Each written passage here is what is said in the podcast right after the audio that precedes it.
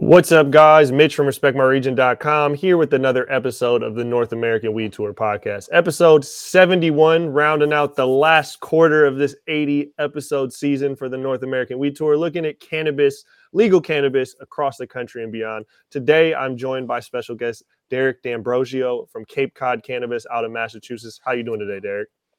Oh, Superman, living the dream. Thank you for having me, Mitch. 100%, 100%, man. Appreciate you hopping on here. Like we were saying right before we started, you're up in the Northeast, I'm in the Northwest.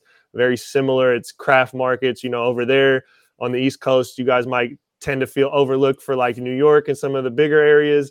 On the West Coast, I definitely, you know, we feel overlooked for LA. So I think we have a lot in common in mindset. Um, but to kick it off, man, I'm really just interested. You know, we, we ask every guest on here kind of their history around the plant, whether that's professional and business or just around the plant and that plant being cannabis. So, kind of what's what's your origin story w- with with this uh, green monster? So it goes back real real far. So I'm a social equity applicant. I'm one of the few that's made it from legacy to legal. I've been selling cannabis since I was 15 years old. I'm 42 now, so you can do the math. Uh, I started like most people, just getting some for my friends so that I could smoke for free. I found out my mother was using it to fight cancer. Um, and by the time I retired, I was using forklifts. So I do know a thing or two about this plant and how to sell it. I'm no expert. I learn new stuff all the time. I've been to Amsterdam, to the shops out there. You know, I've met amazing people from the cannabis community and culture from all around the world and I, am kind of like living a dream. You know, I get to product test and curate the best menu for my clients. So I get to, you know, do something I love. Um, so that's kind of my history. And and with that coming from these, you know, you know, some people call it the legacy, some people call it traditional, some people call it the black market, some people call it, you know, pre pre adult use, whatever you want to call it.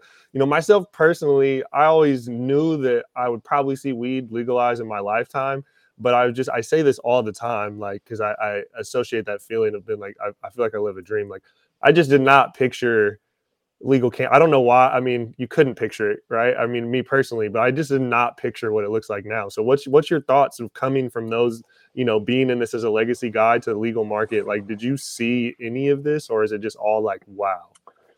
Well, I mean, I always hoped and dreamed it would come, but never thought it would actually happen, especially not in my lifetime in my state.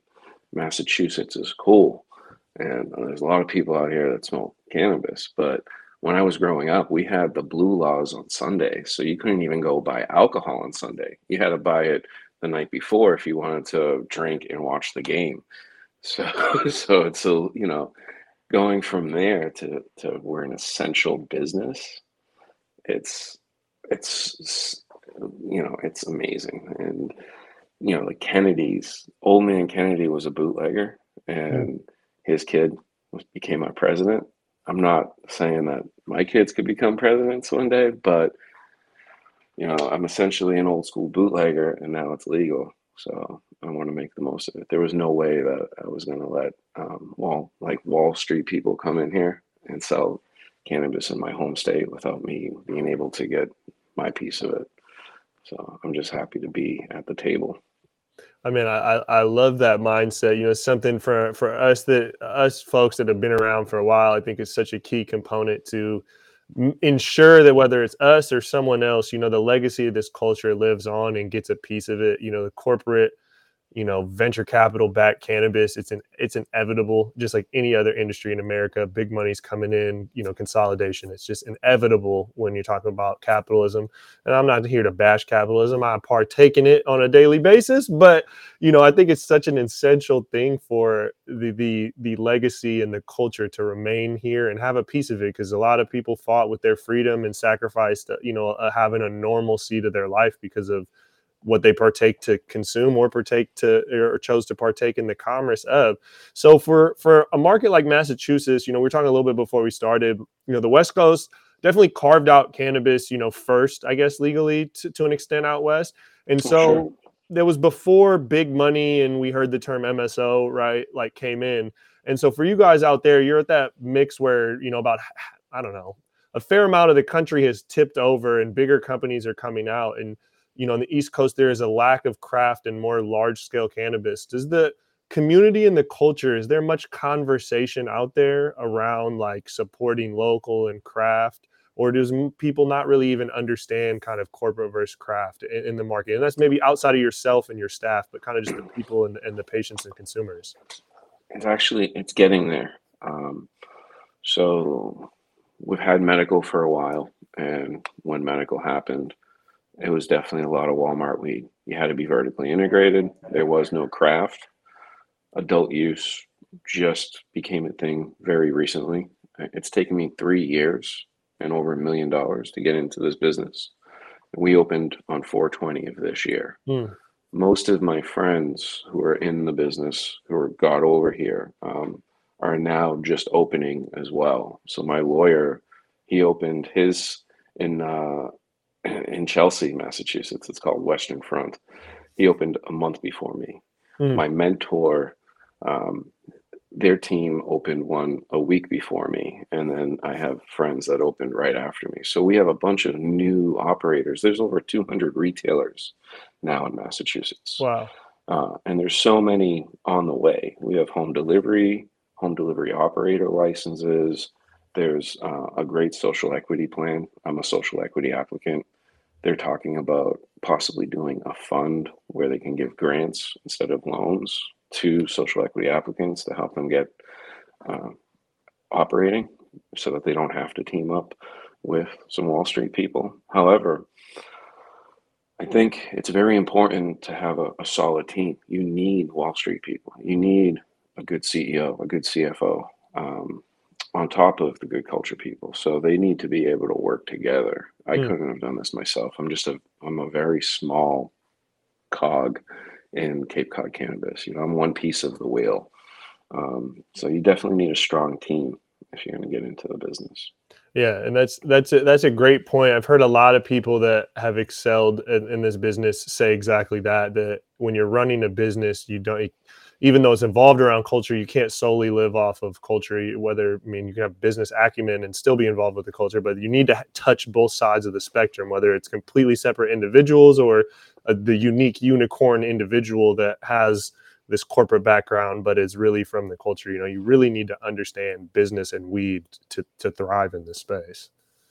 And I think there are more people that are now doing that, and there's so many cool little brands that are opening up there's a lot of craft stuff going on. River Run is a great supplier of mine. This guy, Big Ed D'Souza, has been growing bud since the 70s. He's an old school real legacy guy. And now he's licensed and he's got a small, he's a micro company.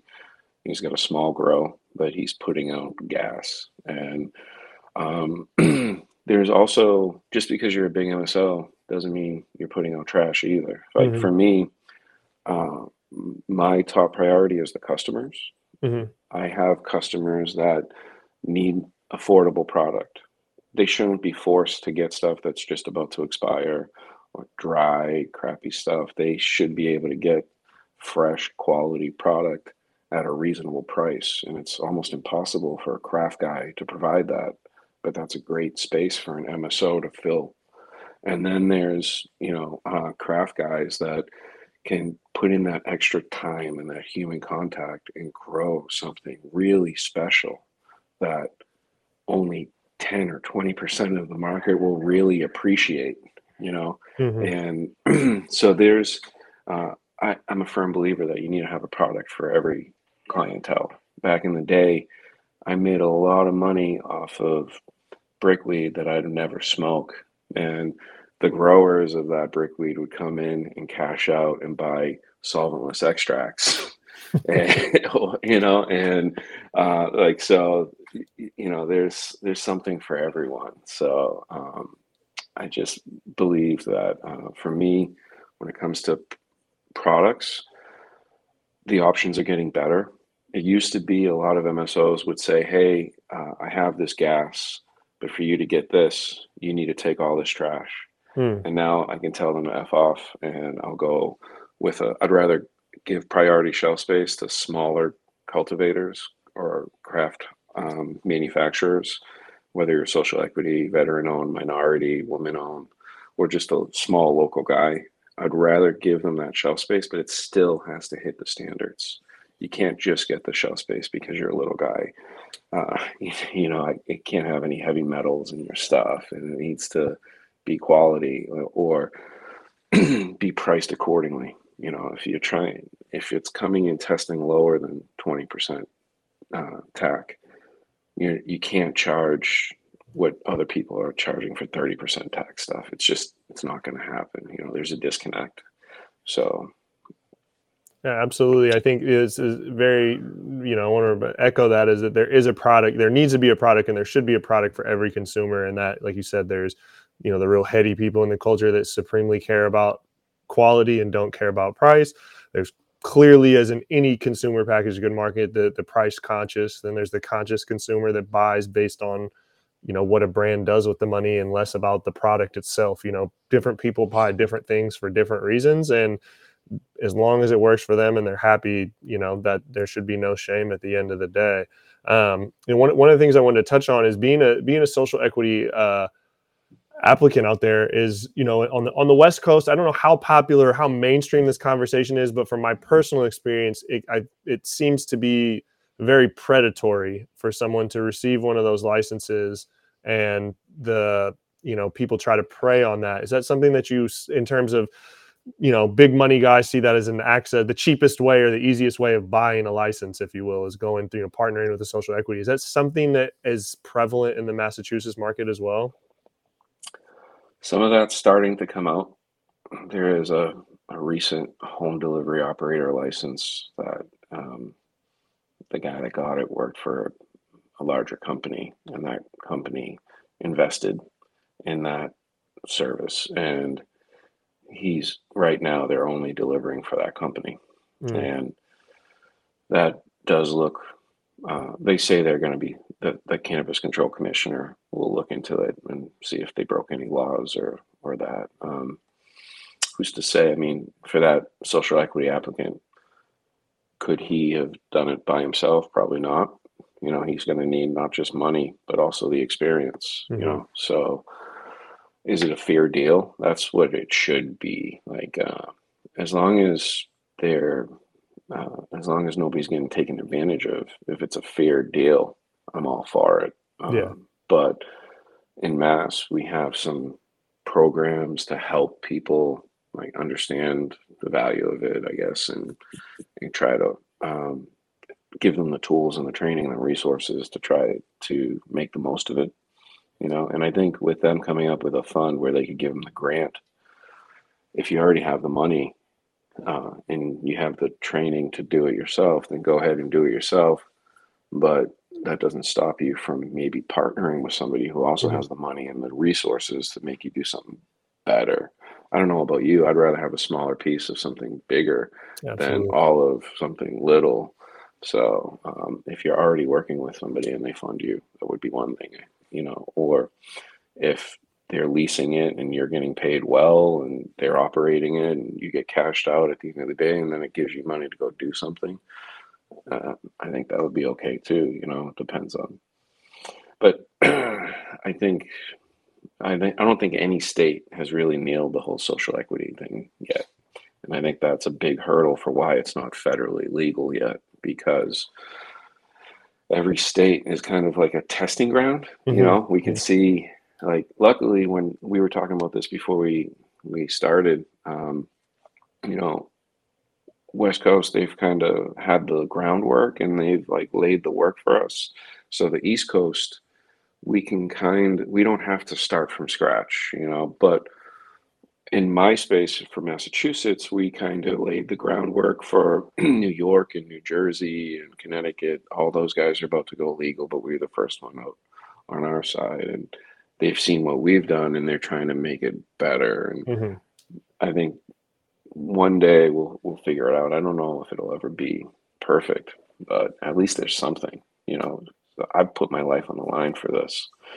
You know, I I deserve something. you know. Yeah, no, every every state has gotten some things great, and every state has for sure fucked some stuff up royally. You know, I you know I'm in Washington.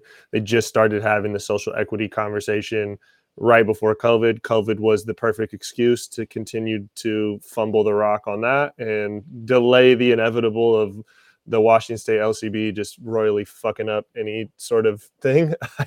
no bash to them. I know they're just doing their job, but I just if there was a way to bet money on them fucking it up, I would put quite a bit of money on that. Um, and it's just you know it's it's sad to say the social equity is something I'm I'm very uh, passionate about, you know, whether it's keeping legacy people in this market or making sure people of, of disappropriate, you know, demographics that have been disappropriately affected by the war on drugs, you know, get, get their place in this market is something that is very close to me. But, you know, like you said, every, everyone's done it a little bit right, a little bit wrong. is an extremely difficult issue. I will not go without acknowledging that is extremely difficult topic to approach for a variety of reasons.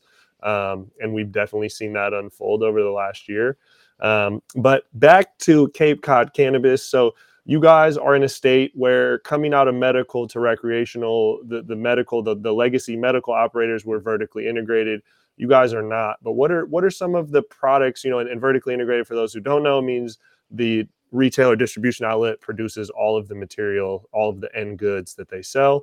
So for you guys, what are some of the product offerings that, that you guys have on the shelf at, at Cape Cod Cannabis? What do you want? I've got everything. You know, a flower is always the the go to. That's what most people still come in looking for. And we, I don't have any Walmart weed on my on my shelves. Um, I have a little something for everyone. Um, I have some Seattle soda that is from Cultivate, and it's a pretty nice hybrid, very fresh, smells really good I can let that go out the door $26 for an eighth, hmm. $175 for an ounce. So somebody on a budget that needs an affordable product, that's a perfect uh, product for them. And I, I have other stuff like that that comes in. I change it up all the time so it's not always steel. And then on the other end of the spectrum, I have some greasy Runtz from River Run testing at 30%, which is a small craft operator. Um, it's amazing, tasty, but he had some Durban Thai mixed with Cinderella 99 before that. We have, um, we're starting to see a full gambit. We have um, Tree Works makes a great tincture. All they do are tinctures, mm. and they're really good. Uh, so we have stuff like that. There's Coast. Mm. These guys, it's a husband and wife team. They're amazing. I love them. They're like great people, but they also make a fantastic product. It's some of the best chocolate bars you'll ever have. Their gummies have CBN and um, they help you sleep. They're like bedtime betties. They're fantastic. Um, we have a new company, Trade Roots, that recently opened up. They are doing some great concentrates. We have um, some big MSOs that came in, like Trulieve. They just dropped some GMO testing at 37%. Mm. And they also uh, brought in Blue River, who uh, those guys have some amazing concentrates. Uh, there's live rosin, there's live resin, there's cured resin, there's um, you name it. I mean, I have hot sauce. I mean, I literally have everything you could possibly want. And I'm the product tester and the buyer. So for me, first, I'm doing my my research. I have my ears on the street. I'm talking to friends that have been in the game for a long time and asking them what's fire, what, what the street wants, what people want, and what my local community want, because Cape Cod's a lot different from Boston. So out here, we have like during the off season, it's a lot of fishermen and a lot of hippies um, they're these a lot of the older hippies out here. I love them. They've been to Woodstock. They've been smoking the mm-hmm. whole time. They they know their stuff. They actually smoke concentrates and stuff. Like I mean, it's uh, I have all different types of customers. You know, uh, and then during the the peak season because it's seasonal out here. We're down in like a beach community, mm-hmm. so uh, we have so many vacationers that come down and it gets crazy. We have a lot of New Yorkers that come and they spend a lot of money out here um, and they want the gas. And so we kind of switch up our menu during the season to have more disposable vape pens and stuff like that on, on our shelves. But we just opened on 420 this year because I heard that had something to do with cannabis. yeah, it may or may not be like you know the Christmas of the industry or something like that. yeah, so we're still learning, uh, but it's I'm living my dream. Yeah, and so what what are some of the things that you feel like customers come in and request? Is it are they coming in requesting price? Are they coming in requesting quality? And are there specific specific brands or um, products that consumers are also requesting by name? Well, it depends. Yeah, there's definitely some stuff that they come in looking for. Like a lot of people come in looking for bedtime betties because believe it or not, most people that are coming in, they're not just looking to get high. Sure, mm-hmm. there are some people that come in just looking to get high, but a lot of people, whether they know it or not, they are looking to use it to relieve something. Most people, it's sleep or pain relief or social anxiety or creativity, you know. So we have an effect based wall mm. that there's six shelves where we have products that are good for those type of effects and symptoms that are up there so people can kind of browse and, and see what's good for what and then we have um, the bud tenders to uh, we gave them a resource called seed i'm not sure if you're familiar with it but mm-hmm. it's seed.io goes on an ipad because we're an adult use dispensary we can't give any medical advice but this software uses artificial intelligence to be able to ask the right questions. And then, based on that person's answers, looks at our menu and makes a, a good choice for them. And then the product specialist slash bud tender looks at it and will step in and say, actually, I think because you mentioned you like cranberry, this product would be better than the one that's recommended and you know they can kind of take it from there. So it's the combination of good training and good tools and resources and being able to teach the bud tenders to ask the right questions because no nobody's not everybody's the same. We have a mm-hmm. lot of people that are coming in like the younger people maybe they want concentrates and they'll come in asking for blue river because they heard about it and it's really hard to get it um, or 253 flower or uh, Nature's Heritage flower. Um, the Heirloom Collective, they're known as THC. They're pretty good too. Um, um, Happy Valley makes a fantastic mm. super lemon haze, great sativa. So if you're a sativa person and you want a really good sativa, it comes in a beautiful box and a nice glass jar it's like the Louis Vuitton of the cannabis industry, you know, uh, and the product inside is actually good, mm-hmm. which is really nice, you know.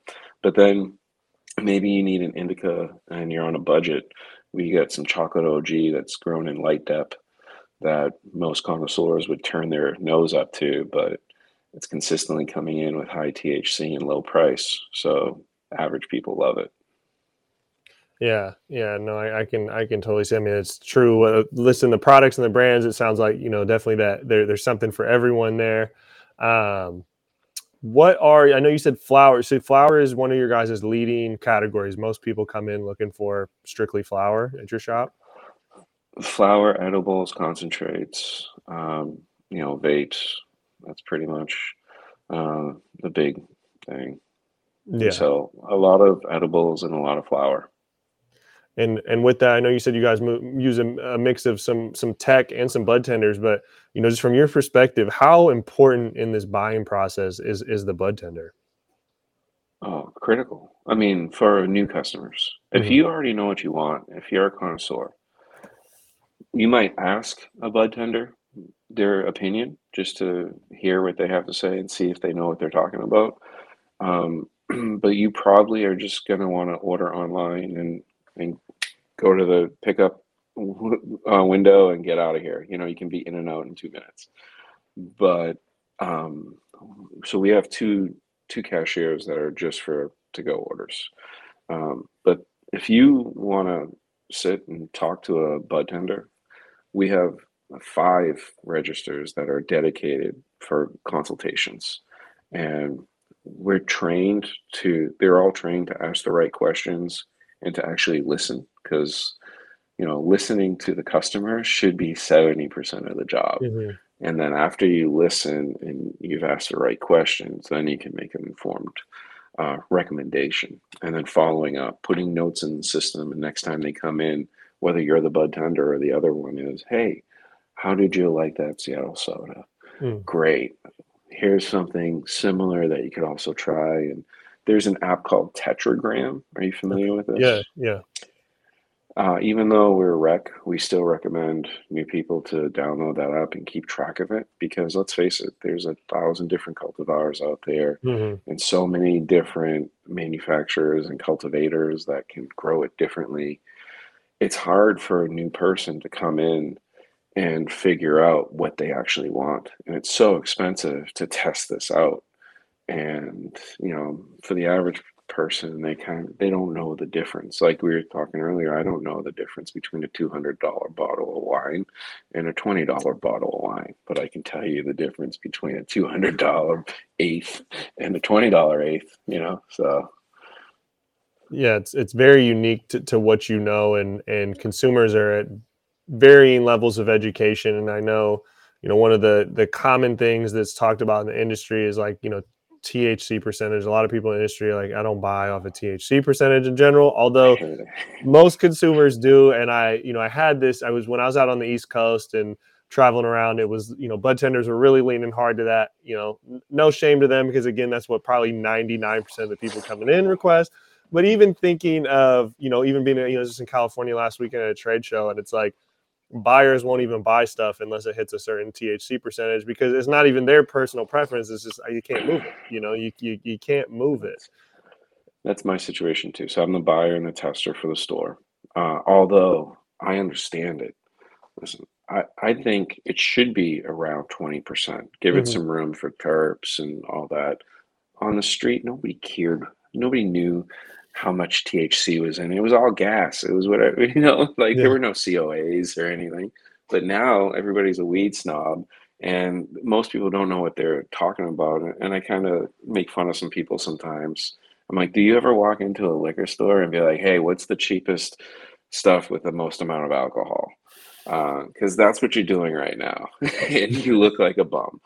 but, you know, um, you don't have the time to really educate every customer and not everybody wants to be educated right so right. uh i it hurts me to look at another grower that i know he put his heart and his soul and spent time and these are his babies and they're testing at 17% mm-hmm. and he wants to wholesale it for $32 to me and i have to look him in the eye and be like i know this is good weed i know it's worth it but I can't sell it mm-hmm. at that price. I have to sell this for that price. Like I need to get it for half. And it's so hard because it's what the market wants. So the market either wants cheap mids or gas. Anything in the middle just sits there. Mm-hmm. Mm-hmm. Yeah, and that's something I've identified over the years. Like I'm not sure. You know, there's a lot of fraudulent things around testing. It's happened up here in Washington. I think it's happening in California at a much higher level than here it's too. talked about because there's so much 30 to 36 percent weed in Cali that I'm just like, this can't be right. Because when I'm in Washington, you know, a lot of stuff's in that. Even 18, like I, if I see a product that I can see in a jar that looks good and a bud tender I trust is like, oh, this is gas, and I see a 19% on it, that almost makes me want to buy it more than seeing a 30 because I'm like this is probably some kill because I don't I don't know why I'm like they're not even worried about the THC. They probably just put some kill in a jar and that's all they really care about. Yeah. But you know, we I'm we, with you. It's it's it's different everywhere, and I get the average consumer. You know, and some of us in the industry, we feel like we're just screaming at a wall at this point. But maybe eventually we'll, we'll get there. But with you guys, you know, I want to I want to take it back a little bit. You know, in Cape Cod, you mentioned you guys are a tourist area I mean, me being over here on the West Coast, I never even been to that been to that area. I'm familiar with the area and being a tourist area. And you said that gives you kind of seasonal different crowds. What's what is the cannabis culture like in, in in that area? Is it pretty welcoming to cannabis, whether it's tourist or not? For the most part, yeah. So when I was coming down here building the store, I would rent an Airbnb on the beach and go swimming every morning. And my neighbor was um, like a, a, retired executive from Dunkin' Donuts. He's in his late 60s, early 70s. And he was like, I can't wait till you open. I drive all the way up to Boston now. so, like, everybody smokes here. I think there was like an unofficial uh, poll, and it's probably somewhere around like 60 to 70% of Wow. the state smokes. So we all love it. Uh, there's plenty of money for us to all uh, get our piece. And um, I, I think it's going to be very exciting to see a lot of the craft growers come on there and see what they can do. And uh, I'm really excited. And then for for your being the buyer, your guys' process of buying, is it pretty saturated where you're getting just sales reps reaching out to you at a, at a at a high frequency, or is it more you're able to pick and kind of have to almost source like I really want your guys' product. When when can we get some supply? Yeah, I get to pick. Uh, I have some people that just pop up and all that, and I have some of these MSOs that are coming through, and I like to, you know, to mess with them a little bit. It's nice to, to tell them to kick rocks. Um, and it used to be a lot different. So when we were about to open up, we were panicking. You know, we weren't even sure if we were going to be able to get product.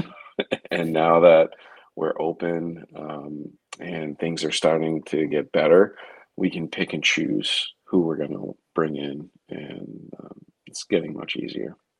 Absolutely. And and back to the, you know, being in a, a market, I won't call it a vertically integrated market, but with so much vertical integration out there for business supply chain, right? Like owning the supply chain is is the way to get the best margin, right? You get every piece of the funnel. So how, how what are some ways that you can be um, competitive in the marketplace um, while competing against vertically integrated companies? I'm sorry, I lost you there. So Oh, competing, so I think I understand what you're saying. Of owning the supply chain is the best way to compete against vertically integrated. Well, I'm saying if you own the supply chain, you get the best margin. So A, you can, you know, make the most profit or usually offer product at the cheapest price if you own the supply chain. And you guys not being that way, which is a structure I much more prefer. Uh, no, I mean, I think I think there should be a mixture. Like I was telling you before we started, Washington doesn't allow vertical integration. I think there should be no issue in allowing it, but the consumer wins when you're able to have a free market, if you will. But what are some of the ways of not being vertically integrated that that you use to compete against companies that might be vertically integrated? So I focus 100% on curating the best products for my clients, my particular demographic. So I don't have any loyalties to any company at all. Um, as long as they're giving me good product at a, a fair price, then I'll do business with you. Um, so it's for me, it's all about the customer and bringing in the best stuff. And then who are, I mean, you mentioned a little bit, what what is kind of the ideal consumer demographic you guys get? I know you said it changes a little bit season to season. Yeah, so right now, um, the ideal consumer for me is the locals, the fishermen, and the um, the our hippies and uh, the blue collar workers. You know, um, and a lot of them, you know, they they use this as medicine. There's no real medical dispensary near me, so I to to help get those people. I always pick a couple products where we drop the price all the way down, where we don't make much money on it at all. It's only a couple dollars, and that way we're able to help out those people. Um, and uh, you know, we're we have a real commitment to the local community. We have a VIP program for them, so when they come in, we put it into the system, and in the season, when the tourists are lined up out the door, our VIPs can skip the line Mm. and come in. When we have new product that's either really good or limited quantity, we'll send out a text messages to the people that opted in and let them know that for the next 24 hours, they're the only ones that can get that product. Um, so little things like that really help to to gain loyalty and get the customers uh, to keep coming back to us. And they're the ones that are going to keep the lights on during the winter. Absolutely. No, the customer first is is one of the best ways, you know, being in the, the business of service, even when you're not a service-based business is is a is a great business model to have. Um, and on the tune of, you know, fishermen out there, what is and I, I got I didn't I should have consulted yourself before I traveled out there last time. I, I got to do it before this next trip. What where's some of the best seafood in Massachusetts? So um, we definitely have the best bar in Massachusetts. It's called the Beachcomber. It's right on a bar. Uh, it's right on the beach. So you're looking at the bar, drinking, looking out onto the ocean. Mm. Uh, and it's right down the street from my dispensary. And they have great seafood. Wellfleet's known for having the best oysters. There's a lot of different places around here, so I'm not going to name any one particular. I don't want to, um, you know, I, I'm not even a big seafood person, but I've had some amazing seafood here. I've been down to the Chatham Piers, and they have. It's not fancy or anything, but the the boats come in right there, and mm-hmm. I mean it's as fresh as you can get it. So. Yeah, I had uh it was in Boston, but I had I don't know a Yankee lobster. I don't know if that's like a tourist spot or or or if people if the heads out there mess with it, but I went there wanting to hate like you know because I'm from I'm I live on the coast too, and so I wanted to eat a lobster roll, being like this the East Coast lobster stuff is all hype, man. It's just as you know, this is average. But I was, I, I had to eat, I, I had to eat it with a smile on my face. My guy was trying to be like, "Oh, you don't like it?" And I'm like, "No, bro, this is phenomenal. I can't, I can't knock it." nice. Yeah. Yeah. Maine is. has the best lobster, I think, too. The best prices up in Maine. Maine also has some really good product too. So it, they're like the East Coast Humboldt County. That's what I, you're not the first person to say that. That's one of my next trips out there. I I, I got to venture up there a little bit more. Um, I got to do the whole you know the whole Northeast a, a, little bit more in depth. What is some of the things you know? Massachusetts adult market you know came live kind of shortly before COVID, and you guys have really only been in business since COVID's been around what are some of the ways that kind of the community rallied around cannabis or just the, aspect of cannabis being an essential business through the pandemic you know kind of pr- propel this this plant forward? Uh, well i think the consumption usage went through the roof. If you're stuck at home with your significant other definitely cannabis can help you know? Uh, you can't buy happiness, but you can buy cannabis. and cannabis can make you happy. so, you know, uh, it's definitely consumptions uh, went through the roof. It's becoming way more acceptable. Um, it's becoming more mainstream now, and um, I think we're seeing in when the probably the the biggest demographic that's growing are uh, probably the above 40 crowd. Hmm. Um, you know, maybe you haven't smoked cannabis since you were in high school or college. You had your career and everything, but now that it's legal, um, you're looking at it as an option instead of drinking. So I think that's um, a really good thing. Yeah, and with with kind of on on the topic of consumption, um, you know, I don't think you guys don't have consumptions lounge out out there, right? Or is that coming in the pipeline? Not or? yet. It's coming very soon, and when they allow it, the only people that will be able to get into it at first will be social equity applicants. Hmm. So be on the lookout. That's that's awesome. That's another thing. You know, my the, the state of Washington, we we didn't pass it. I don't think that any uh, any plan to pass it eventually? You know, I think they're so stoked to pa- legalize cannabis up here. There's a bunch of shit that we didn't get on our bill that they're like, oh, we'll get it later. And here we are, like seven years later, no delivery, no home grow, no consumption lounge, um, you know, and it, no social equity. You know, a lot of these things that are becoming standard parts of the conversation. We legalize the plant, we provide equity. We legalize the plant, and we, you know, we provide access. You know, like with the home grow, or we legalize the plant, we provide access to consume. You know, the way the laws wrote up here, it's not, you know, you technically, I don't think you can technically smoke unless you're in a private residence, but you live in a highly, you know, like downtown Seattle. There isn't very many private residences. You know, they're they're all apartments or condos where there's fire code. So, do you guys have any weird regulations in terms of like where it's safe or technically legal to consume in, in mass? It's the exact same thing out here, um, unless if you own your own house you can't legally consume it. Um, and we're the same way. Boston is just like Seattle as mm-hmm. far as most people don't own houses; it's all apartments. And um, I think the it's become a problem. I know um, there are. I've speak. I've spoken to some politicians about this, and they know that people are smoking in the street and that it's becoming a, an issue.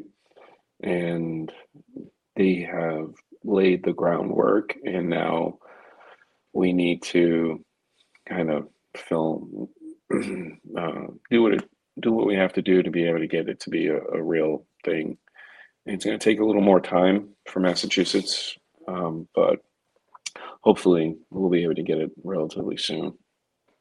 Is it pretty tight? Because when I was another thing, when I was out there, some people were kind of trying to, hey, on a warning, don't be consuming in public. You know, keep that on the low. Whereas I've, you know, back here on the West Coast, Seattle or LA, man, we we blow everywhere without any any concern. Is there is there a little bit of that culture out there, or is it definitely something you need to be a little more discreet about? I think you should. It's always definitely safe uh, better to be safe than sorry. Yeah. Uh, I know if you consume on the federal beach, it's a federal crime. Oh wow, it's a big problem. So I wouldn't do that for sure. And most of the beaches around me are all federal. So you you definitely don't want to even sit in a parking lot. If a park ranger pulls up on you and you're smoking, you're in big trouble. Mm. That's that's a shame. We gotta give these people a place. Give these people a place to smoke, man. What's what are some of the, uh, you know, obviously in this industry surrounded advertising and marketing, the social media is a very uh, common conversation, the issues and, and, and obstacles of marketing there. But are there any obstacles that you've noticed that are unique to mass that you find kind of restricting or, or provide these obstacles you have to navigate when just getting the word out there about bu- your business? So I'm glad you brought that up. And I also want to kind of play off the last thing that you just talked about. Mm-hmm. So I also own a limo company, and we do a lot of tours. Uh, we do winery tours, we do uh, Freedom Trail tours, we do everything, and we do a lot of work with TripAdvisor. Um, TripAdvisor, we created a tour where you can come down to Cape Cod. You can go see either Coast, which is a chocolate factory, or Trade Roots, which is a cultivation facility. You can go tour those places, get the really real Willy Wonka of cannabis experience, and then come by the dispensary and get a gift bag and pick up all your goodies and all that. And then the, the, the vehicle will take you to go see lighthouses or seals or get seafood, just how like the wine tour would be. Mm-hmm.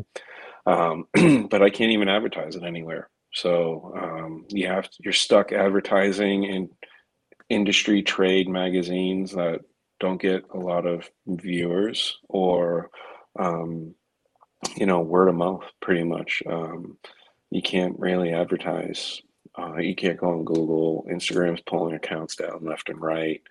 Um, we're so limited on what we can do.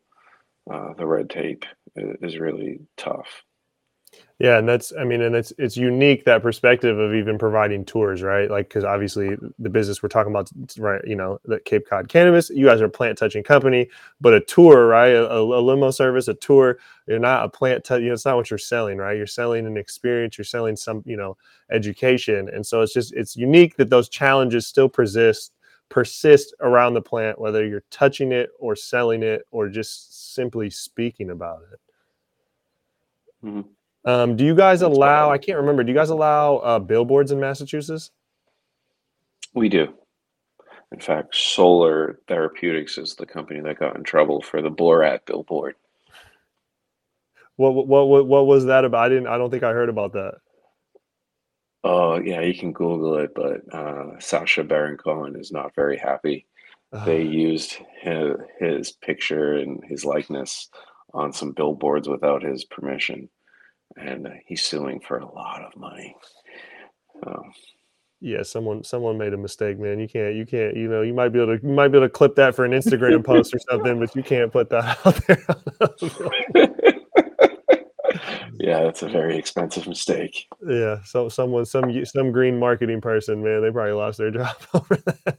Uh, that's unfortunate. What do you, you know, what, what do you guys have planned? Obviously, this is your guys' first year in business. 420 is going to be the the the anniversary, which is a, a, you know clearly a great time for you guys to align your annual anniversary party with you know one of the biggest days in cannabis. What do, what do you guys have planned for 2022? Oh man. So we've actually been kind of blessed because now that it's the downtime, we've uh, we got a chance to breathe. We got a chance to look back and see what we've done well and what we can work on. Uh, so we're just going to do bigger and better things next year. So we're going to be bringing in more brands. We're going to have better SKUs. We're looking at expanding other locations. There might be, um, who knows, who knows what we're going to be doing. But we do have a, a plot of land that uh, we're pre-approved for a 10,000 square foot grow.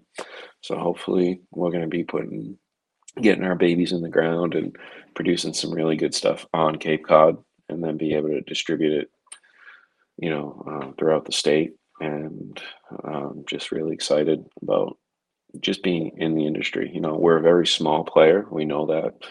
So we're just going to focus on in house. We're going to do the best job that we can do and work with the best partners and, and provide the best products for our customers.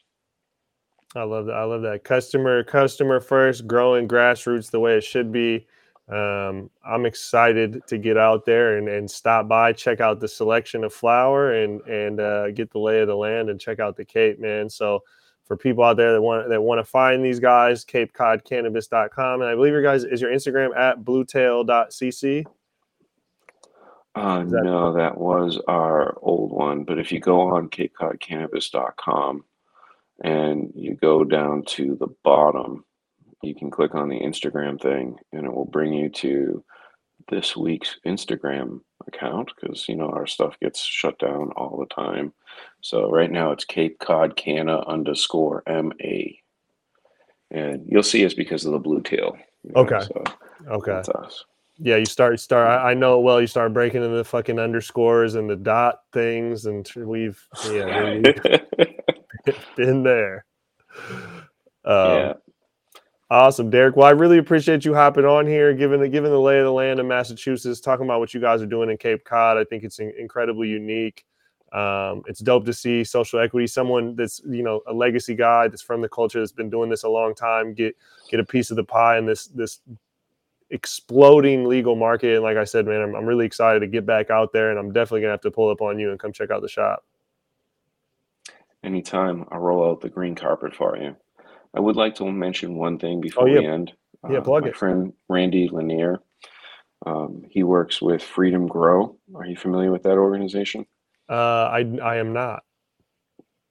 So it's called freedomgrow.org, and um, we have over forty thousand nonviolent cannabis prisoners still inside. You mm-hmm. know, these are prisoners of the war on drugs. Um, and Freedom Grow does fantastic work for these guys.